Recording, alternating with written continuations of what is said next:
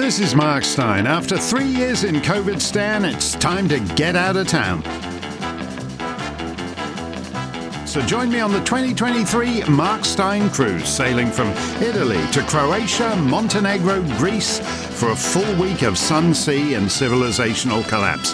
I'll have special guests from around the world, from America, Canada, Australia, Britain, Europe, and we'll do all the things you like about the Mark Steyn Show and SteynOnline, but close up and on water. More details at SteynOnline.com or MarkSteynCruise.com. The Steyn Online Clubland Q&A begins right now.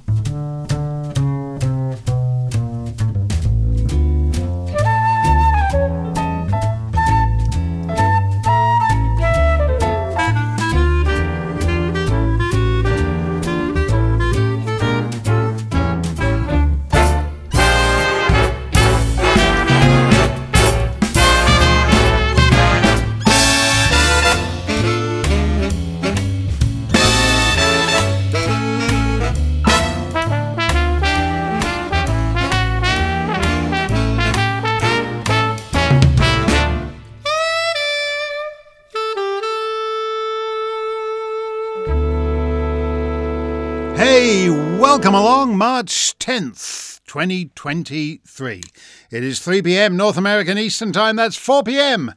in the beautiful Canadian Maritimes, 4:30 in Newfoundland and beyond the Americas, 8 p.m. in London, 9 p.m. in Paris, 10 p.m. in Kiel. I think I'm back to square one on that. 10 p.m. in Kiev.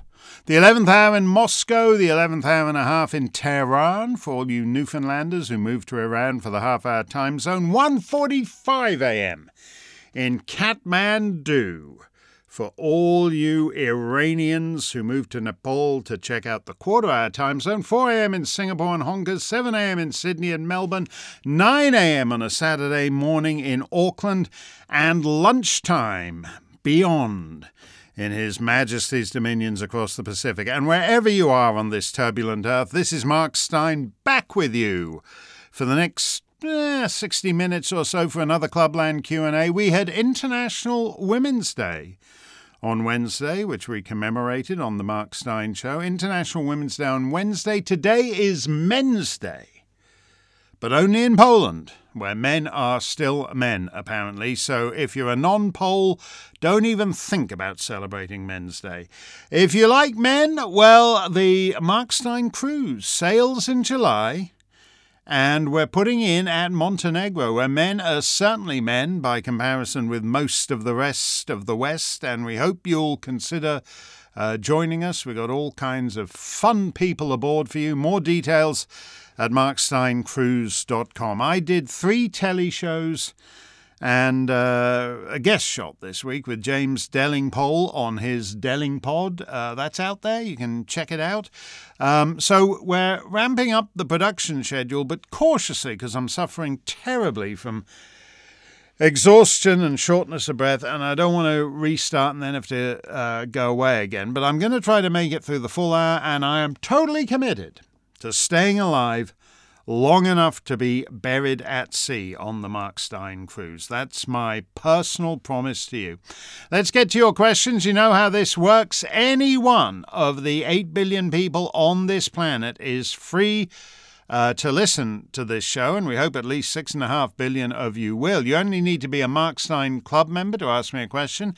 And we've had a fair few new members this last week, so I hope our newbies will want to go ahead and throw me a curveball. Let us get to it and see what we have for you here. Mark Lipniaki. I hope I pronounced that correctly, Mark. And if I haven't, my apologies. Says, hi, Mark. As a recent member, I hereby take you up on your invitation to pose a head scratcher at a gathering of Anglo-French bumbledom in the Elysee Palace today. Yeah, this was the Tweedledee and Tweedledum of dinky metrosexual globalists with Macron and Rishi. What's he called? Rishi Rich? I can never remember. Many of the great and good exuded a palpable air of insufferable smugness. My question is, what on earth do they have to be smug about? I think that's a reasonable question. But the smugness is indestructible. It's an insulated ruling class. And really, as I said to Nigel during one of our last handovers, the thing about them is they all appear interchangeable. They don't seem to have anything to do with the countries they're nominally in charge of. You could switch them all around and it wouldn't make much difference.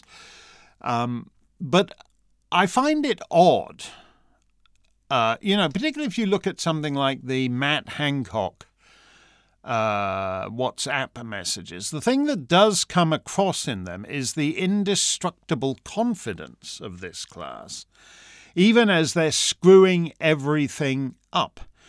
And if you look at most Western nations today, everything is going to be screwed up and everything is going to be worse for the next generation and the generation after that. In fact, one of the points I made with Delingpole is that I don't think the West is actually that important today. It's obviously in decline, and it's seen as in decline by its rivals and those who would succeed it. And I can't believe that at a certain level, even completely mediocre members of the leadership class don't get that. So in other words, at a certain level, someone like Macron must understand that, and someone like Rishi Sunak must understand that.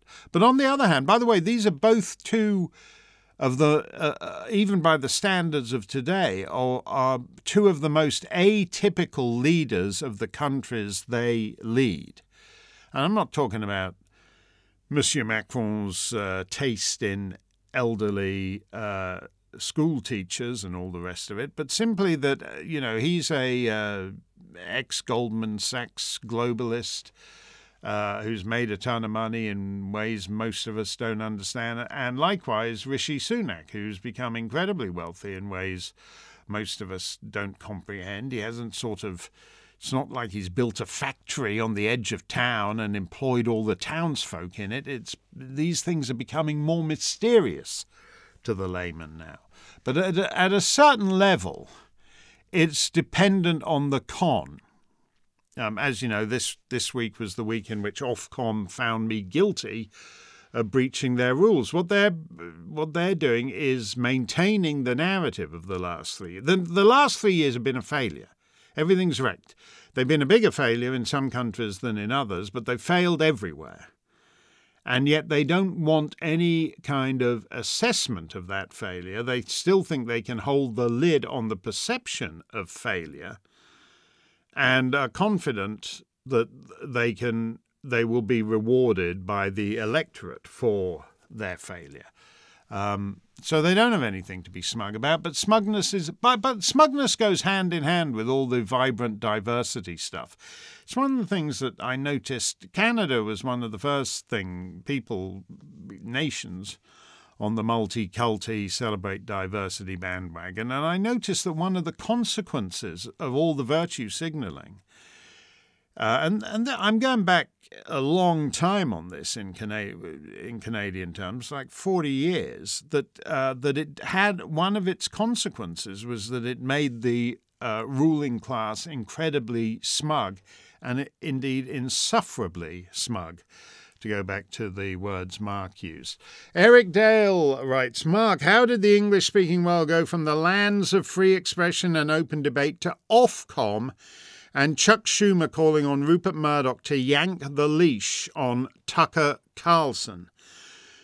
I think that's true. I think if we'd had the present kind of control of the narrative that you had just, if we had what we had now, two, three, four, 5 decades ago, we would have had no such thing as coverage in any way of anything that is opposed to that narrative. That's basically what, Rupert Murdoch's in. I say this as someone who gets sued for defamation regularly. And in America, defamation is, since the New York Times Sullivan case in the 1960s, you have to prove malice when you're up against a public figure. And malice, people don't understand malice. So malice, when the Michael Mann case started, and people said, well, they're going to have to prove malice. And people went, well, that's going to be completely easy. Steyn is totally malicious. That's not what malice means in the context of U.S. defamation law. What you have to prove is that the defamer knew what he said was untrue, and yet he still went ahead and said it. Now, in the case of Rupert Murdoch, Rupert's deposition in this Dominion voting machine trials, where Dominion voting machines is suing Fox News for all the stuff they said about those voting machines in the weeks after the November 2020 election. And Rupert, in his deposition, said basically, I knew all this election fraud thing was a load of bollocks. I don't know why Sean Hannity and co were getting carried away and going on about it.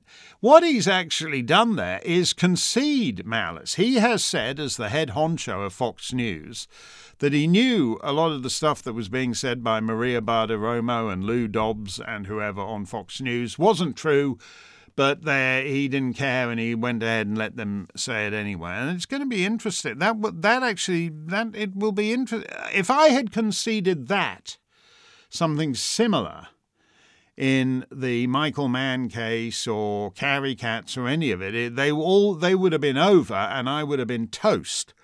But it'd be interesting to see whether that applies here. What we live in.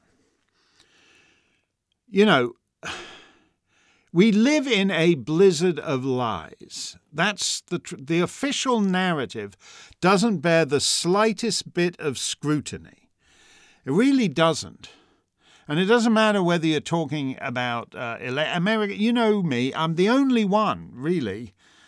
Because after January the 6th, when the cumulus vice president shut up all the butch boys like Mark Levin, I kept on saying it, not because of any Biden-Trump thing, but just because anyone who's seen a real election knows that the way American elections are conducted in certain states and certain cities is just disgusting and an affront to self-government by free peoples.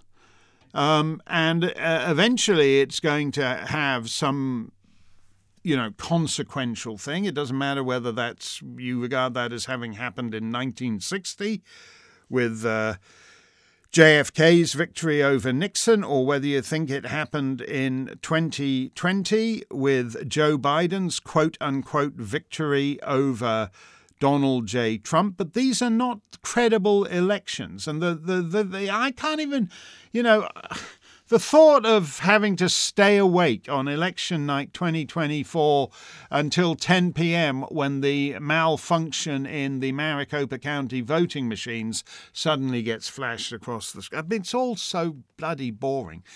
But beyond that now, we have created a culture that does not value free speech. Particularly in the English-speaking world, Eric. And I notice, for example, I'll tell you one big difference between this week and however many years ago it is now in Canada, when all those human rights suits against Maclean's over my cover story on the resurgence of Islam were filed. There was a general shock at the way censorship laws were being... the Human Rights Commissions were supposed to deal with neo-Nazis, fringe neo-Nazis. Suddenly the fringe moved inwards and targeted the great Canadian dentist's waiting room magazine, Maclean's. And people were... Even people who are liberals who are on board with all the human rights crap were shocked by that and startled by it. And the difference between that and what happened to me with Ofcom is that all kinds of reasonable people seem to assume that Ofcom is likewise staffed by reasonable people, and that therefore if they find you guilty of some transgression, I find it fascinating that they treat this as a criminal conviction that the jury has found after days of deliberation. That's not what it is. But it's interesting to me that that's how it's covered. And in a certain sense, all these people have accepted that there is a list of topics on which there is a correct view and against which other views cannot be permitted. Now, we saw that arising during the whole sort of climate change so-called debate. And it spread from that. And it spread from that to all kinds of other issues. And it is now, I think, accepted that there is no... all the cliches of the free speech debates of my early years. Oh, I disagree with what you say, but I will fight to the death for your right to say it. That's all gone now. Nobody's going to fight to the... I don't want you to fight to the death a reasonably supportive tweet or an encouraging fax would be sufficient. But no, we can't have that either. The idea that and in particular state or quasi-state bodies or expert bodies now have social media, it's so important. People get most of their news from Facebook. So Facebook have hired some fact-checkers who made up of distinguished scientific experts who will determine whether you can say what it is you want to say. This is a complete revolution in how people think of the right to free speech. Hart Leonard says, Mark, I continue my devout wish for your complete recovery, but any cardiologist worth his salt would advise that having Ava, Dominique Leilani and Alexandra constantly on your shows could cause rapid palpitations, not conducive to a healthy heart. Ofcom's evil notwithstanding. I'll tell you something. I mentioned my Provençal nurses the other week, and a lot of listeners got a little bit excited at the thought of Provençal nurses. But you know, the hospital I was in, the patients didn't have to wear masks, but the staff were wearing masks. And after my first operation on the first day I was in there, and I was wheeled back to my room, and the lovely nurse came in, and she was sort of just giving me some water to sip and all that. And I was lying there, I'd been reclamped to all the electrodes and everything. And I said, you can take your mask off in here, you know. I don't care about the COVID, don't care whether I get COVID, and the mask isn't doing any good anyway. And she laughed. And I said, just take your mask. I said, I'm all wired up here. I can't move. If these are my last days, I'd just like a bit of human connection, like a face. And she took her mask off, and she had the loveliest face. And I didn't look at as I said, I'm all clamped up to the electrodes. I didn't look at the electrodes to see whether, you know, they'd all gone.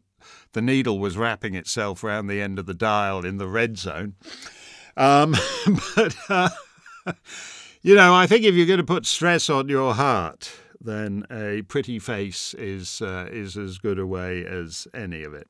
Hart Leonard continues, that said, I'd appreciate your take on Tucker Carlson's broadcast of previously unseen segments of the January 6th tapes. Tucker has admitted that no one from any news service, including Fox's own, has expressed any journalistic interest in these tapes. That's actually quite an important point. You know, there's always a slight disconnect, and it's conscious because they have separate management structures. But, you know, people watching don't comprehend that. For example, when I used to do the show, the 7 o'clock show, an hour before Tucker comes on, so I used to take over from Bret Baier. So Bret Baier would throw to me and we'd banter about this and that for a couple of minutes, and then I'd start the show. And people don't realize that Bret's show comes under the news division and that my show came under the opinion division, and they're kept, you know, very separate, except that when Fox was trying to rebuild its audience after they lost a big bunch of it after the November election, one of the things they did was on the daytime news shows with, Bill Hemmer and the like, they would start using clips of the previous night's Hannity or Laura Ingram or whatever to kickstart some discussion. So they play a little bit of Hannity or a little bit of Laura or a little bit of Tucker by Bill Hemmer or Sandra Smith or Dana Perino or whatever in order to kickstart the debate they'd be having with various Democrats and Republicans. And what is fascinating about Tucker's disclosure for the first time of all this material, his broadcasting of all this material for the first time, is that it was completely uncovered by the news side of Fox News.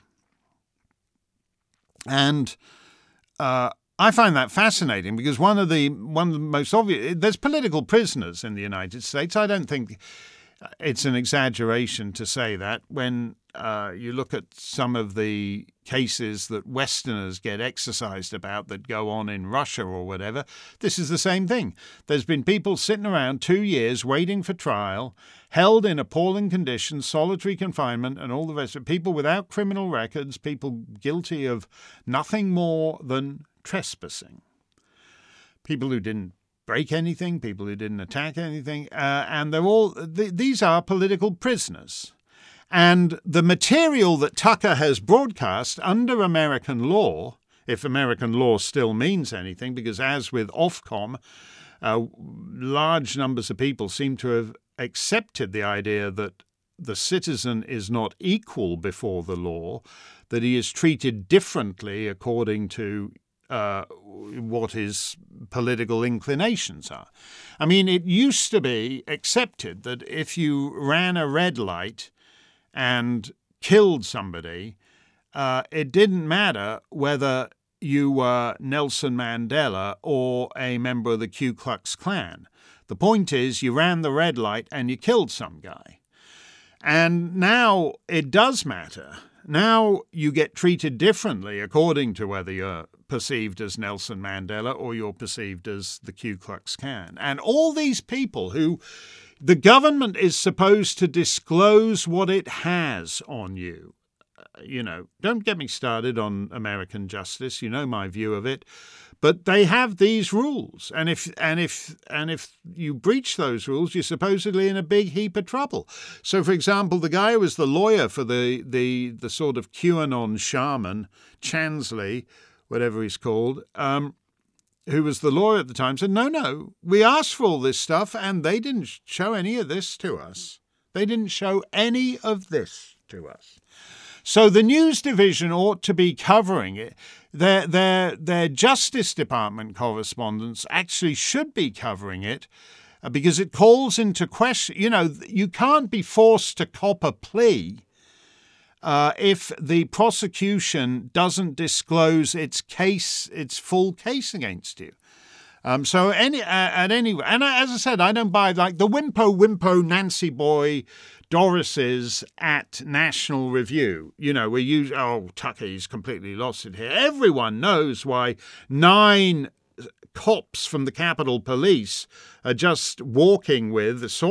They're all doing the Capitol Police saunter as they accompany Jacob Chansley into the Senate chamber. They were doing, they were walking alongside, shooting the breeze, blah, blah, blah, blah, blah.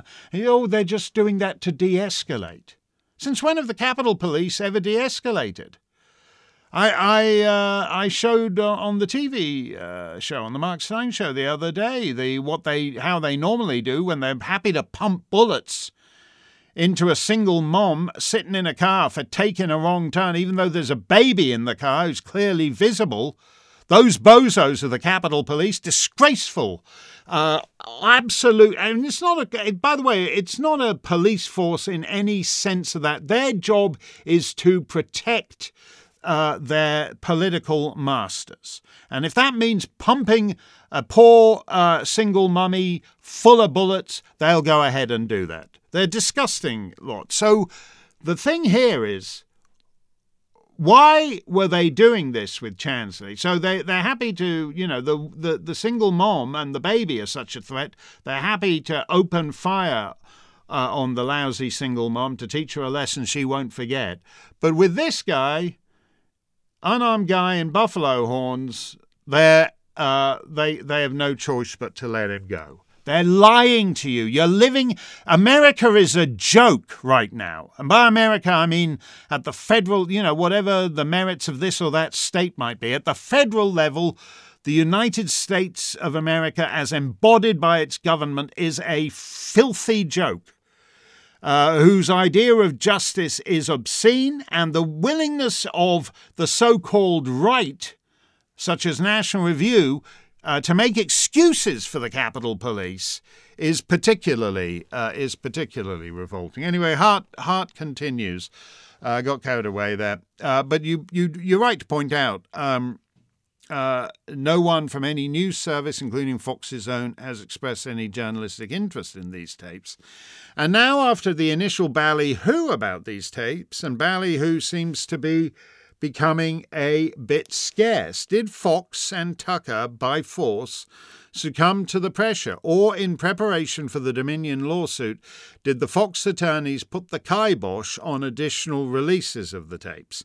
As an aside, I must admit that I'm saddened by Tucker's texts revealing his true feelings about Trump, that he hates Trump, that there's no upside to Trump, that Trump's presidency was a disaster, and there's nothing to show for it. Granted, we have title to our private opinions, but if quoted accurately, Tucker is simply wrong in his assertions about Trump's presidency. Moreover, as one of those deplorables who really believes that Trump was cheated out of a second term and has been the most unfairly maligned person in my living memory, I'm angry. No, sir, I cannot prove election cheating. Neither can I prove the sun will rise tomorrow.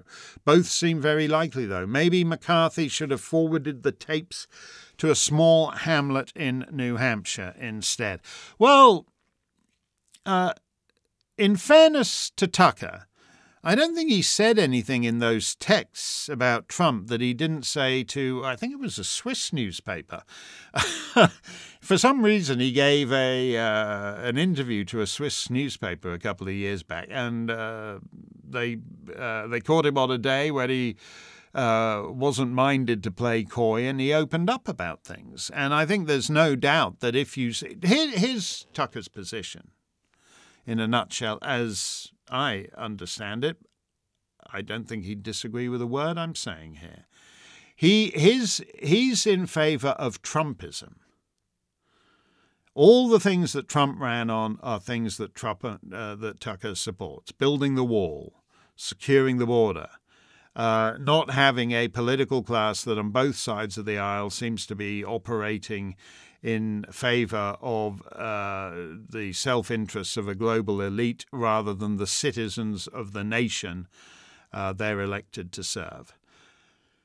Tucker is in support of Trumpism. He is not and never has been a supporter of Trump. And in the sense that he's willing to go all in on Trump. And Trump has understood all that. Trump has always understood that Tucker supports Trumpism. But this all goes back to, by the way, to some interview when Tucker was with the Weekly Standard and he interviewed Trump, and Trump called him up and said, left him a message after the interview. He goes, "You're just jealous because I get more bleep in a week than you will in your entire lifetime." Which may be true, I don't know, but is a sufficient reason maybe to take against the guy. But Tucker's a serious person and he supports Trumpism. That's to say, the issues that made Trump a star, a rock star, as we say, in the year 2015. And in a sense, so he's not a groupie in the way that Sean Hannity is. Trump is susceptible to groupies, which is why he took people like Hannity and Mark Levin more seriously than he should. In the case of Tucker, One of the things that should give this more credibility is precisely the fact that Tucker was not on board with any of the Sidney Powell stuff in November of 2020. He came out against Sidney Powell, as you know. And so the fact that he discerns exculpatory material in these unreleased tapes, and therefore a great crime by the United States Congress in imposing a totally dishonest narrative on the nation, and the fact that he's going against not just Chuck Schumer, but supposed Republicans too, like McConnell, actually ought to give it more credible and make news departments more eager to... Oh, Tucker Carlson, who admits that he, quote, hates Trump and there's no upside to Trump, nevertheless thinks it's disgusting that the United States government has been holding political prisoners for 2 years. But the silence, that was crap theatre, that January the 6th committee. And at the very least, that is what Tucker has. But I agree with you that after the promises, the week as it went on got a little... The bang for the buck diminished somewhat. Let's pause from the hell of the passing Sheriff Harry and have a little music. Ours is a horrible age for music and for all the arts. That's one of the things I discussed with James Delingpole on his Delingpod. It doesn't matter whether you dig symphonies or sitcoms. It's all dead. But it's not enough that we can no longer produce anything. In our rage, we have to destroy everything, and it will be everything. We have to destroy everything from the glorious past too. It is necessary to make such a wasteland that people will think the wasteland is a normal state of affairs and will have no memory of a non-wasteland. The other day, for the first time since the COVID hit 3 years ago, Disneyland brought back its Magic Happens Parade. Hooray! The Magic Happens Parade is back at Disneyland, but with a difference. Here's how the local paper, The Los Angeles Times, headlined it: Zippity-doo-dah song from racist film removed from Disneyland parade. And here's how CNN reported it: Disneyland removes controversial zippity-doo-dah lyric from its parade. There is nothing controversial or racist about zippity-doo-dah. It's just the latest harmless victim of the madness of the age. I've loved this song all my life. A few years ago, my darling daughter got into ziplining. That's where they stick a platform at the top of a tall tree and you jump off and whir down a wire to a platform on the next tree. And my little girl has always been fearless from the age of 3, 4, 5. And I didn't want to look like a big Nancy by appearing to be scared of jumping off the tops of trees. So for a few years, she and I, and eventually her younger brothers, all went ziplining in the White Mountains of New Hampshire. And these kinds of events aren't just about the trees and the wires. The guys running it have to oomph up the whole thing with a bit of ballyhoo. And so at the very beginning...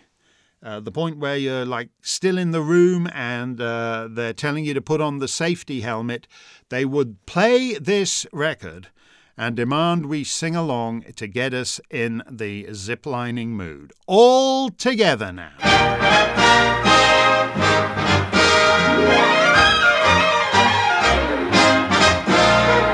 How do you do? How do you do? Fine, how are you? Fine, how are you? Great day to see in, great world to be in. Sun shining brightly, breeze blowing lightly. Zippity-doo-dah, zippity-ay. My, oh my, what a wonderful day. Plenty of sunshine head my way. Zippity-doo-dah, zippity-ay. Mr. Bluebird on my shoulder. It's the truth, it's action. Everything is satisfaction. Zippity-doo-dah, zippity-ay. Wonderful feeling, wonderful day.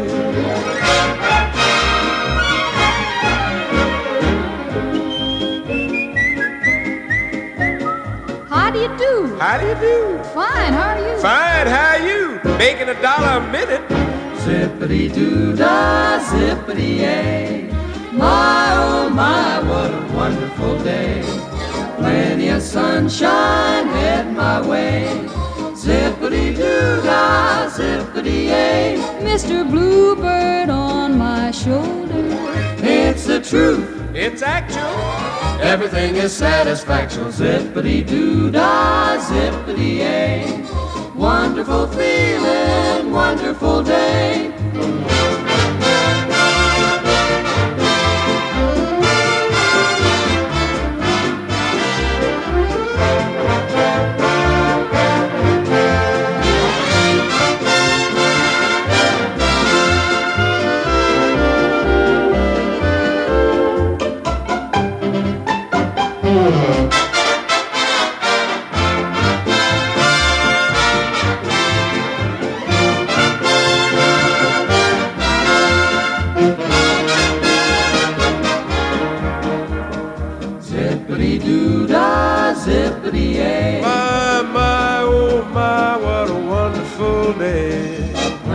Sunshine at my way. Zippity-doo-dah, zippity-ay. Mr. Bluebird on my shoulder. It is the truth, it's actual. Everything is satisfaction. Zippity-doo-dah, zippity-ay.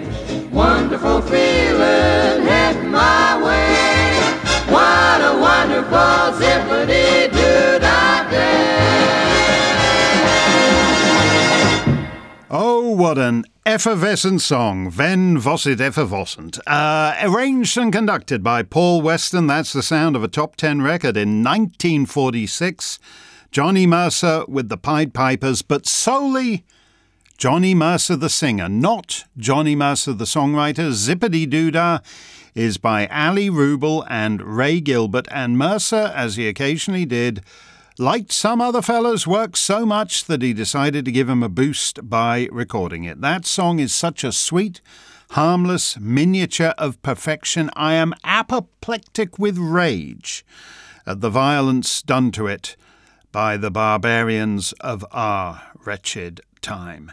How does Ray Gilbert's lyric go? It's the truth, it's actual, everything is satisfactual. Not in 2023, there's no truth, it's not in the least bit actual, and everything is far from satisfactual.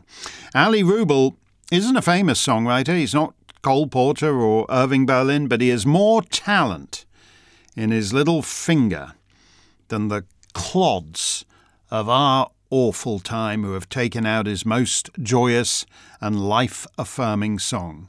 Mr. Rubel lived at 29 Palms in California, gateway to the Joshua Tree and all that. And in fact, the only reason I ever heard of his town in California goes back to when I was a kid and I heard a rather charming number he wrote called The Lady from 29 Palms.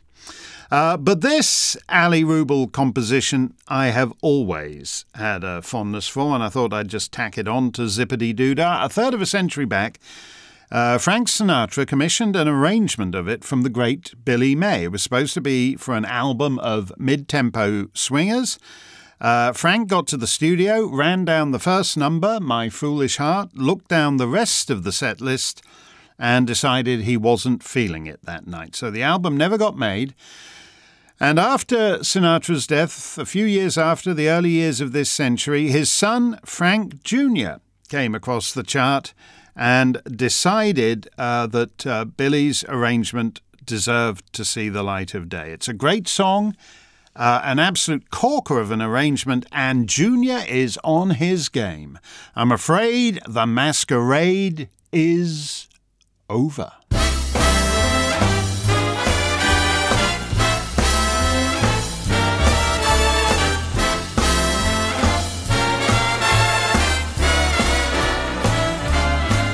Your eyes don't shine like they used to shine, and the thrill is gone when your lips meet mine. I'm afraid the masquerade is over. and so is love, and so is love. Well, your words don't mean what they used to mean. They were once inspired, now they're flat, routine. I'm afraid the masquerade is over, and so is love, and so is love. Yes, I gotta play Pagliacci, find myself a clown's disguise, and learn how to smile like Pagliacci with the tears in my eyes. You look the same, you're a lot the same, but this heart says no, no, you're not the same. I'm afraid the masquerade is over, and so is love, and so is love.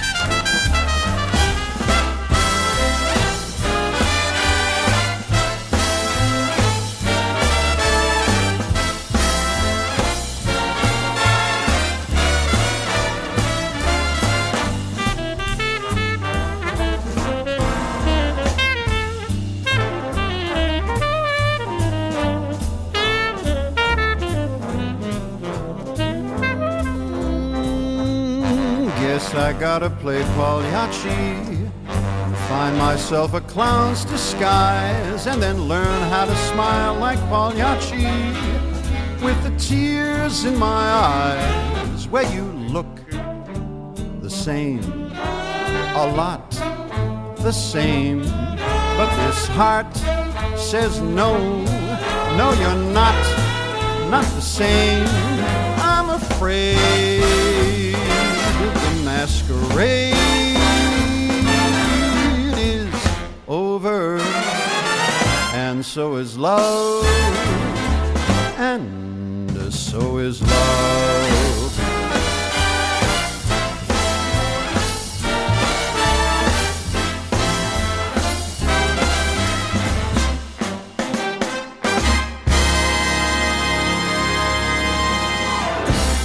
Frank Sinatra Jr. with a great arrangement by Billy May. Words by Herb Magidson. I'm afraid the masquerade is over.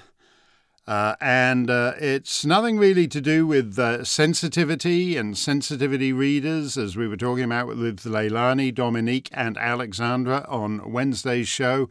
The masquerade is over. The mask has dropped. It's about destruction. If they'll destroy Zippity-Doodah, Ali Rubel's magnificent composition, there is nothing they won't destroy. That's how total the revolution is. Mark Steyn's Clubland Q&A, live around the planet. It's 17 minutes to 9 Greenwich Mean Time. And we thank you for joining us. Toby Pilling says, do you think things might have been different with Ofcom had Paul Dacre got the job of running it? Or is the whole concept of an agency approving speech for public consumption that is at fault? Yeah. I don't know whether Paul, for people who don't know Paul Dacre, it's been a long time since I have been in the same room as him, but I go back 3 decades with him when he was at Associated Newspapers, and eventually he became the editor of the Daily Mail at a time when it expanded across the planet to become the most read newspaper in the United States online and all the rest of it. Paul was a magnificent editor of the Daily Mail, and then he was supposed to be going to Ofcom, and people didn't like the idea of him at Ofcom, and they started a campaign against him. I don't know what would have happened had he gone to Ofcom. There seems to be a kind of ideological capture, as if these institutions have a mind of their own. You know, people liked Jennifer Lynch, who was running the Canadian Human Rights Commission at the time when they were operating the disgusting Section 13. And Jennifer Lynch was supposed to be a Canadian. She was a QC. She was supposed to be a Canadian conservative, I should say.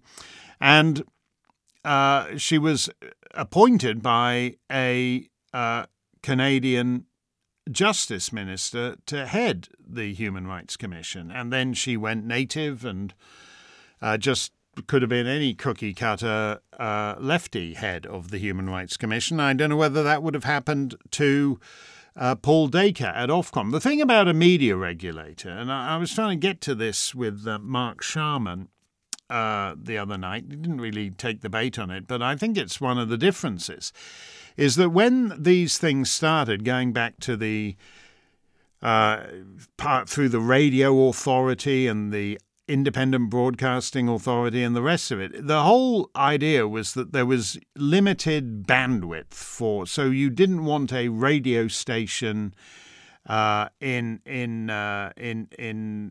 Birmingham broadcasting on the same frequency as a radio station in Wolverhampton, because then it'd just be a big cacophonous noise. So the whole idea was that they would be supervising.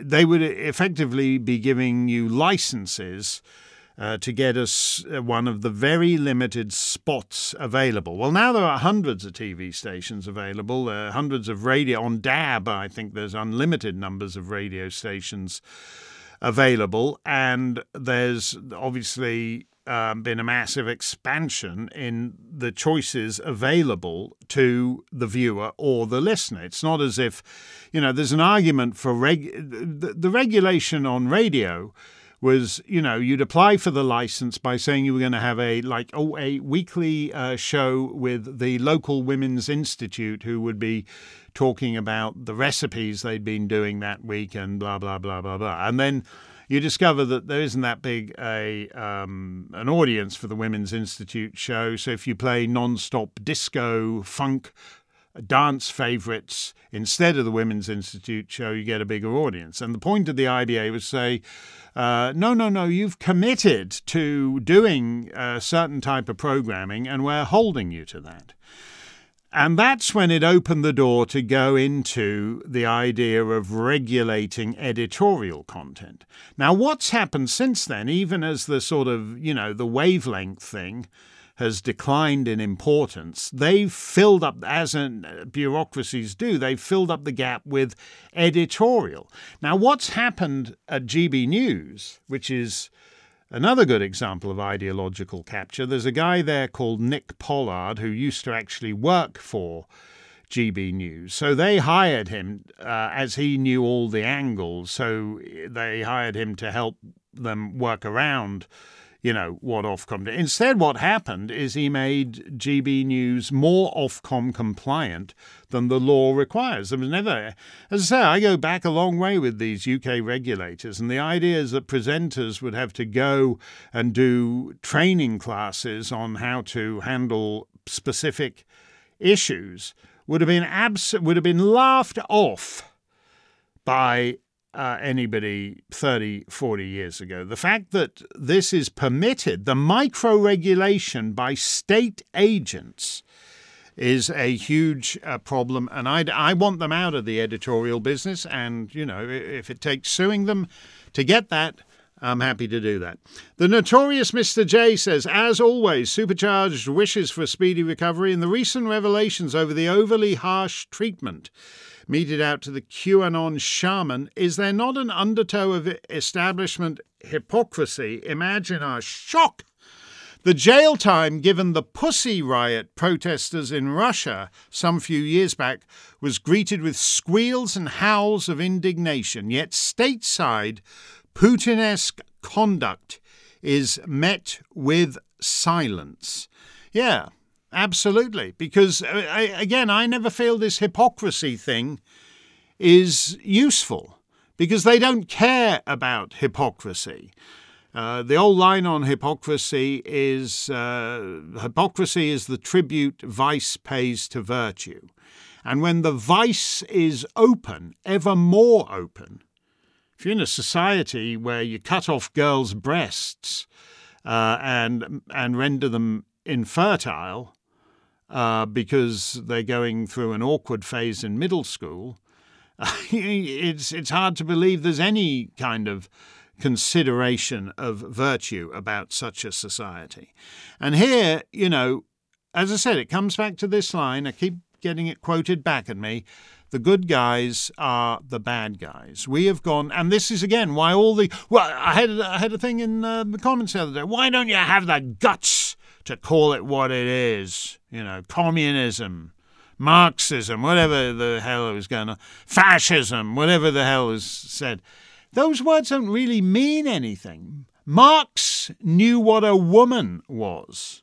Mussolini didn't go around cutting the vestigial breasts off schoolgirls.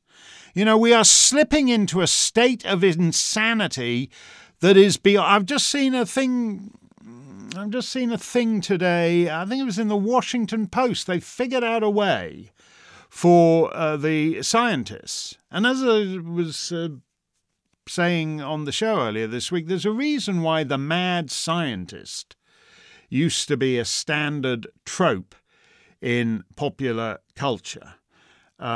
The guy, because they always go too fast. We've got a thing now where they're saying that same-sex couples will soon be able to procreate because they managed to engineer a situation in which two male mice managed to give birth to another mice. So Mickey Mouse doesn't need Minnie anymore. Mickey can go off and find some hunky male mouse down at the Mouse Gay Bar, and they can be whooping it up and dancing in their hunk to hunk, hunky mouse to hunky mouse, and then go back and have a baby mouse. And, you know, this is so deep in the realm of mad scientist science that but it's presented as, oh, this will be, it's such a kind thing to do. You know, just think if you're Fred and you love Irving, do you really want to have to rent a womb from Daisy May in Arkansas in order to have a kid? Well, now we've figured out a way around, you know. So the hypocrisy thing, I don't even look at it as good. When I said the good guys turn out to be the bad guys, I think that I think you can make that case, and you can make it very easily. But that's really not the thing. That's really not the point I'm making. The point I'm making is that I'm looking for societies that behave within accepted norms. Veronica from New Zealand was trying to get me to sign on to Putin. I said, you know, I don't really like the idea where if you cross the leader, and then you happen to go to hospital, you mysteriously fall out the window of the 6th floor of the hospital. I'm not really into that. I'd like just a normal society. But the fact is that right now, again, as I talked about with Delingpod, the United States and then His Majesty's dominions are, in a certain sense, the weirdest. Whether they're evil, we should leave for fuller consideration, but they are certainly the weirdest societies on Earth today. And in a certain sense, some of the cruder, raw, authoritarian nations behave more within norms than we do. Pete Procopio writes, Mark, Chuck Schumer shrieking for Fox to silence Tucker Carlson from the floor of the Senate shows the critical importance of the garbage partisan narrative. Tucker has done a great service releasing previously buried January 6th footage. I feel like most commentary is missing the mark. The chilling effect is the point. Any political dissent will be treated as a threat to democracy itself. You will be jailed in perpetuity. We will use any and all methods to track you down. We will ruin your life, period. Why create a department of disinformation to police speech you don't like when you can simply scare detractors into compliance? This is true. And it has had the chilling effect. Was a phrase that became familiar to me during my travails with the Human Rights Commission. It's a concept recognized by the United States Supreme Court and to a slightly lesser extent by Canadian courts. It's not a phrase you hear a lot in the UK. But in the US, the point was that you make an example of one pour encourager les autres. In other words, you make an example of this guy so that 10,000 other guys don't get the idea to do the same. And that's the point of January the 6th. With January the 6th, they took it upon themselves to hold political prisoners indefinitely without trial. I mean, the sclerotic crap hole of American justice, as I know, because in the District of Columbia, I have been in a lawsuit over a 270-word blog post for 11 years now.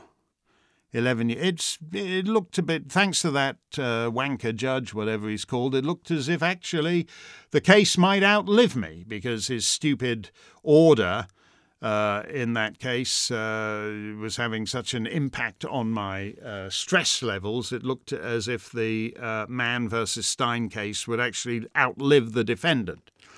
So we know the crap hole of American justice is sclerotic anyway. What they did here, you are supposed to have the constitutional right to a speedy trial. What they do is they back up everything before the trial so that, you don't have the hearing to schedule the date of the trial. The hearing at which the trial date is scheduled keeps getting put off for 6 months, 9 months, 10 months, a year and a half. It's an evil system. But, again, the pussy right. The guys with the big butch intro, Eye of the Tiger, Sideways music. Bump, bump, bump, bump. I'm so butch. Butchy, butchy, butchy, butchy, butch. And then they come on with the pussy boy opinions. Play a big part in this. And the Republican Party, what would be His Majesty's loyal opposition in Ottawa or London or Canberra, are so unfailingly loyal to this thing that they become indistinguishable. I can't. I listen to, as I said, those little dweeby types at National Review defending the Department of Justice is indefensible. You can say what you like about Sweden, which would not be congenial to many Americans, especially supporters of the Republican Party. But Swedes choose to live the way they live for the most part. I'm setting aside the immigration thing, which is going to destroy the country. But if you look at Denmark, Sweden, Norway, Finland, they come by their, big high-tax social democracy honestly. When you've got what's going on here, that's a completely dishonest way of doing things. We all know, I've said this before, talking about why there wasn't more orneriness in America during the COVID era.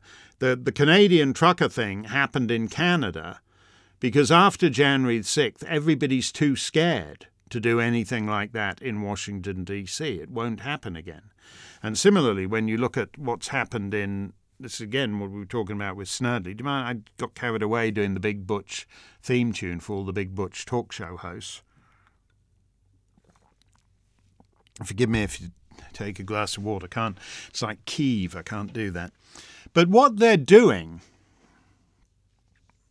is what they're doing is they're teaching you this is what we do. So if you don't want to end up like Jacob Chansley, if you don't want to end up sitting in solitary for 2 years and then copping a plea for a 4.5 year jail term, your life is ruined. Your family are ruined. When you come out of jail and you'll be wondering where the family home went and it all went on legal bills, that's it. You know, they're teaching you a lesson about how it is going. And so the wanker right.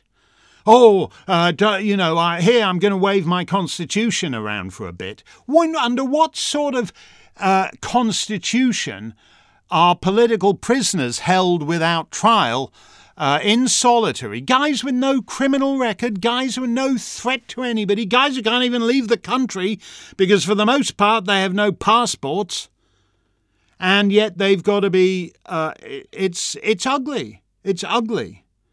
And Conservative Inc. has really not said anything about it at all. And it's going to be worse, and this is the way it's going to be. Hi, Mark, says Simon Arnold. Can you explain all the kerfuffle on Twitter regarding Fox News? Well, I think it's about, that's all to do with what we've just said. What are your thoughts on Rishi and Macron today? No thought. These people aren't. You know, Rishi has just. I should go on to this, Simon, because I think we got a question.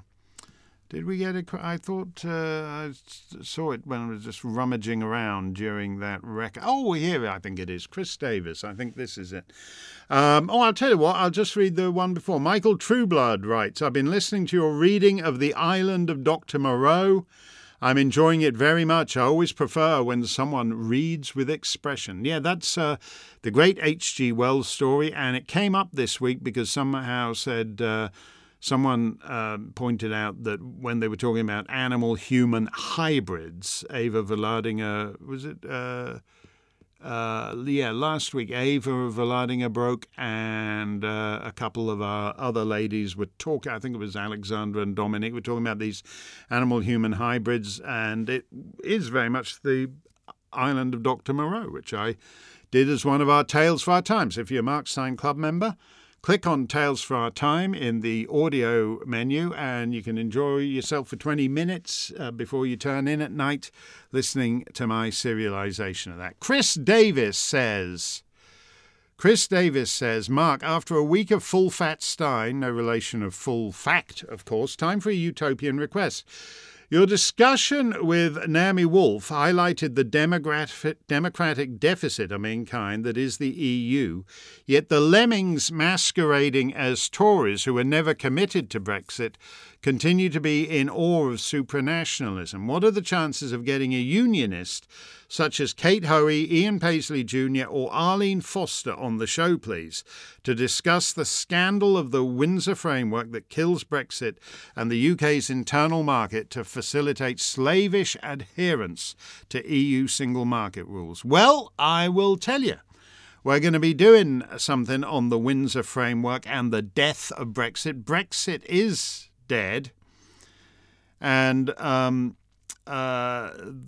so when you see Rishi and Macron, Rishi Rich and the two little dinky globalist metrosexuals meeting today in Paris, this is incredible. Everyone won. Rishi Rich lost the leadership election the Conservative Party held, but mysteriously wound up in number 10 as Prime Minister anyway. And now he has not just nullified the leadership election and the 2019 national election, he has also nullified the 2016 Brexit referendum. This is the thing. It's a effective executive action in the other direction can't be done. They all just flounder around like the floundering that happened for 2, 3, 4 years after the Brexit vote. But they, when they want to go in the other direction, like Rishi just did, committing the UK to the single union, the single market now and forever, they can do that. Michael Cavino says, Mark, laughed heartily at the latest ad for your show at the top of the homepage. That's a picture of me saying the Ofcom thought criminal returns. 8 p.m. UK, 3 p.m. North American Eastern. When will the Ofcom Thought Criminal Returns T-shirts be available for sale in the Steyn store? That might be a good idea. Jennifer Price says, the resume by Naomi Wolf on yesterday's show is quite chilling. How much of the information about financial backhanders paid to media, research institutes and the like by the perpetrators of the COVID scamdemic is out there for us to see, and how does one find the data? I have several friends who need convincing that we are being taken for fools and should be trying to do something about it by sharing the facts. Slow and steady with your recovery. We look forward to seeing you in July, and please, not just as you are being fed to the sharks in the Adriatic, as you keep telling us. Best wishes for better health. Yeah, I don't think it's anything. I think it's actually, you're asking people to say, I got suckered, which is one of the hardest things to do. And that is why reversing the psychological damage of the COVID years is so difficult, because that you still see it. I still see people walking around with the masks. Where was I? I was going into that's right. It was a parking lot in rural Quebec, and there's these two nice people. They've just been buying booze in a Quebec liquor store. And they come out wearing masks. I don't know what that is, whether you still need a mask in a Quebec liquor store. But there's people who are wedded to this now, and now and forever, rather than admitting they got suckered. William McKinney writes, Mark, it was interesting to hear Naomi Wolf comment about why she didn't vote for Trump. But isn't Joe Biden worse than Trump in every pervert category imaginable? Hard for me to reconcile why Biden gets a pass. And that's the point, isn't it? I tend to agree with Ann Coulter's analysis, that Trump goes around on tape boasting about all the bleep he's grabbing, because in fact he's not grabbing any bleep. He's just talking like that because he's as he would say, a braggadocious guy. Whereas Joe Biden doesn't go around. Well, he does sort of, because he says these weird things about schoolgirls and nurses and all the rest of it. But Joe Biden is actually there on camera grabbing all kinds of little girls inappropriately, and that doesn't matter. I think the thing is that, again, Naomi has a piece on Substack, I think it is, or somewhere, in which she says now she was wrong on that. Trump. It's the same. It's the same way when you. I reviewed a serious book, saying the future of the world is going to belong to the patriarchy, because the demographic energy is with Islam and similar societies which are conventionally patriarchal. But you can't get... So it's going to be a bummer for women, because you're going to be having more and more guys who think that fellas should be able to have 4 wives. The wives are submissive. You use them each in turn. They walk behind you. They're the ones carrying the washing machine back from the store while you're sauntering ahead, having a little chit-chat with your friends. And it's going to be a patriarch. But you can't interest... I did my best to interest feminists in this topic, but no, because for them... The patriarchal guy is still like a 1950s sitcom dad out of Father Knows Best or Ozzie and Harriet, or it's some boorish braggart who thinks that women should just get huge breast implants and be available for... It's all out of date.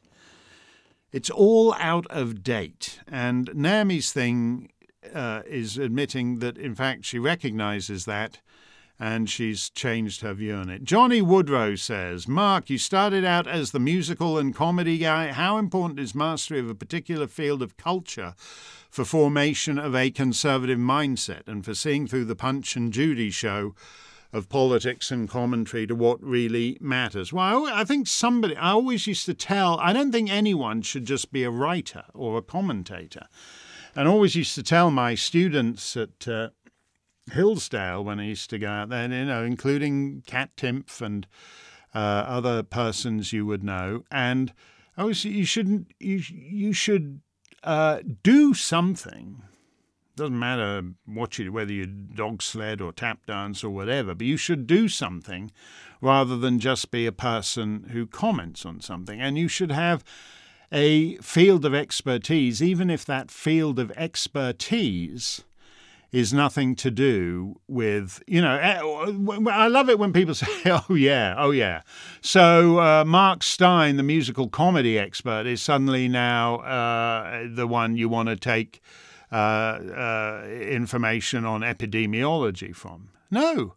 But on the other hand, you don't want to take information on epidemiology from someone who's just a sort of general commentator and has no hinterland, as Dennis Healy said. I don't, you know, I as I said to Delingpole, I'd much rather talk about, in another life, I would have been much happier being an orchestrator. But I talk about this stuff because it's important. What's the worst kind of commentary is people, as I said, just to keep going back to the line I always use, is who is going to be next week's Lord Privy Seal.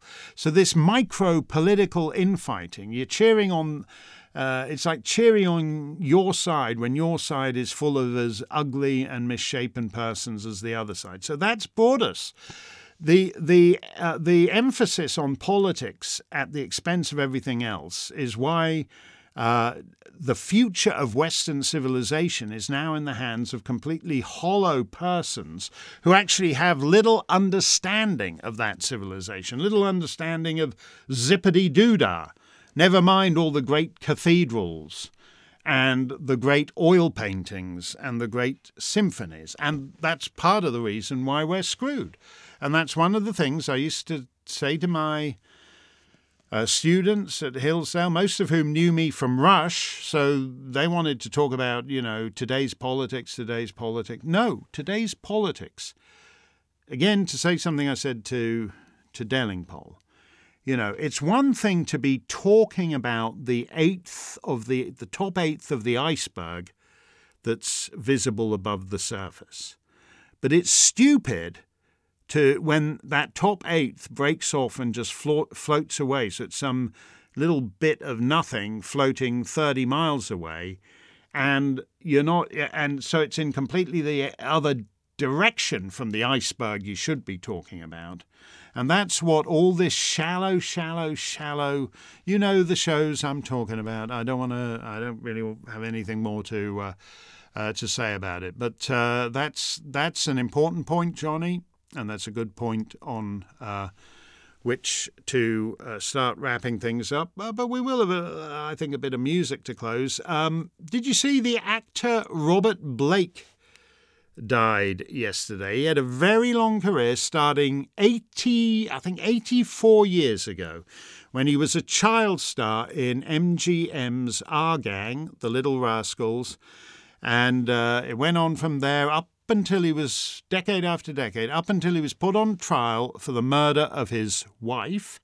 He was acquitted, but it killed his career, and it killed reruns of his 1970s hit TV show Beretta, which I happen to regret because it had a terrific theme tune by Dave Grusin with lyrics by Morgan Ames after the gospel according to St. Matthew, chapter 10, verse 29, are not two sparrows sold for a farthing?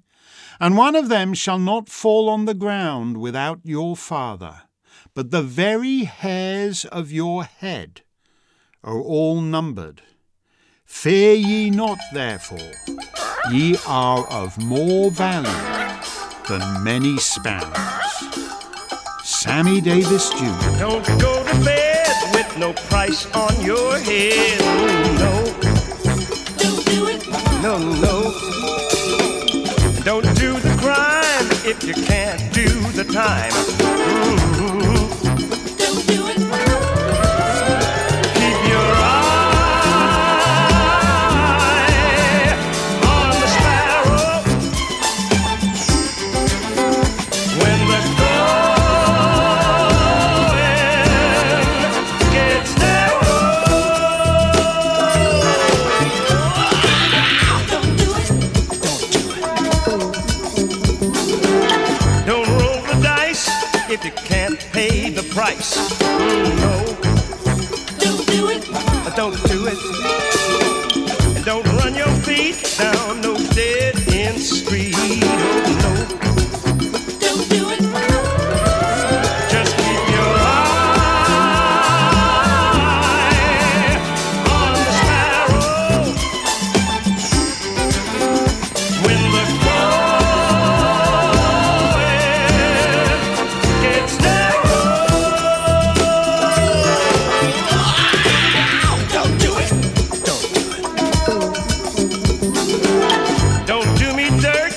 You're gonna get hurt. Don't do it. And don't run away till you hear what I say. No. Don't do it. Keep your eye on the sparrow. When the going gets narrow.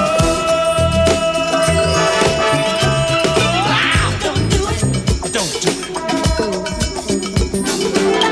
Ain't gonna fight with no thief in the night.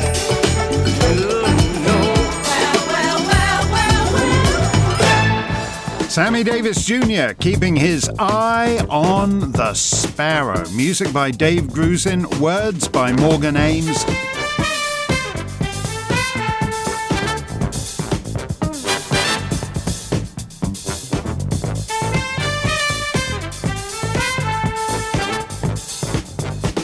The theme from Beretta, starring the late Robert Blake. Don't go to bed with no price on your head.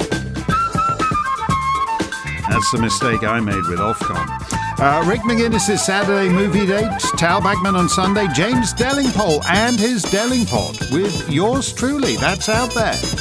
And on Monday, more of the Mark Steyn Show. All coming up at SteynOnline. Stay safe, stay free, stay well. Don't run your feet down a dead-end street.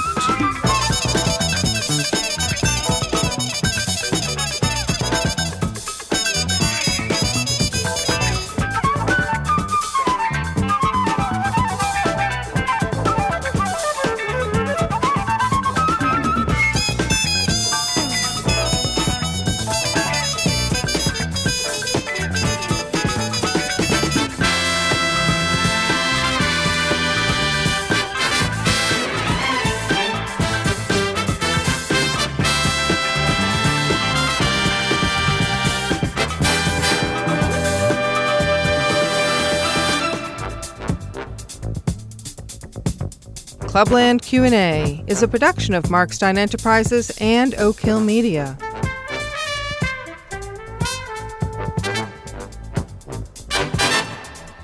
All rights reserved.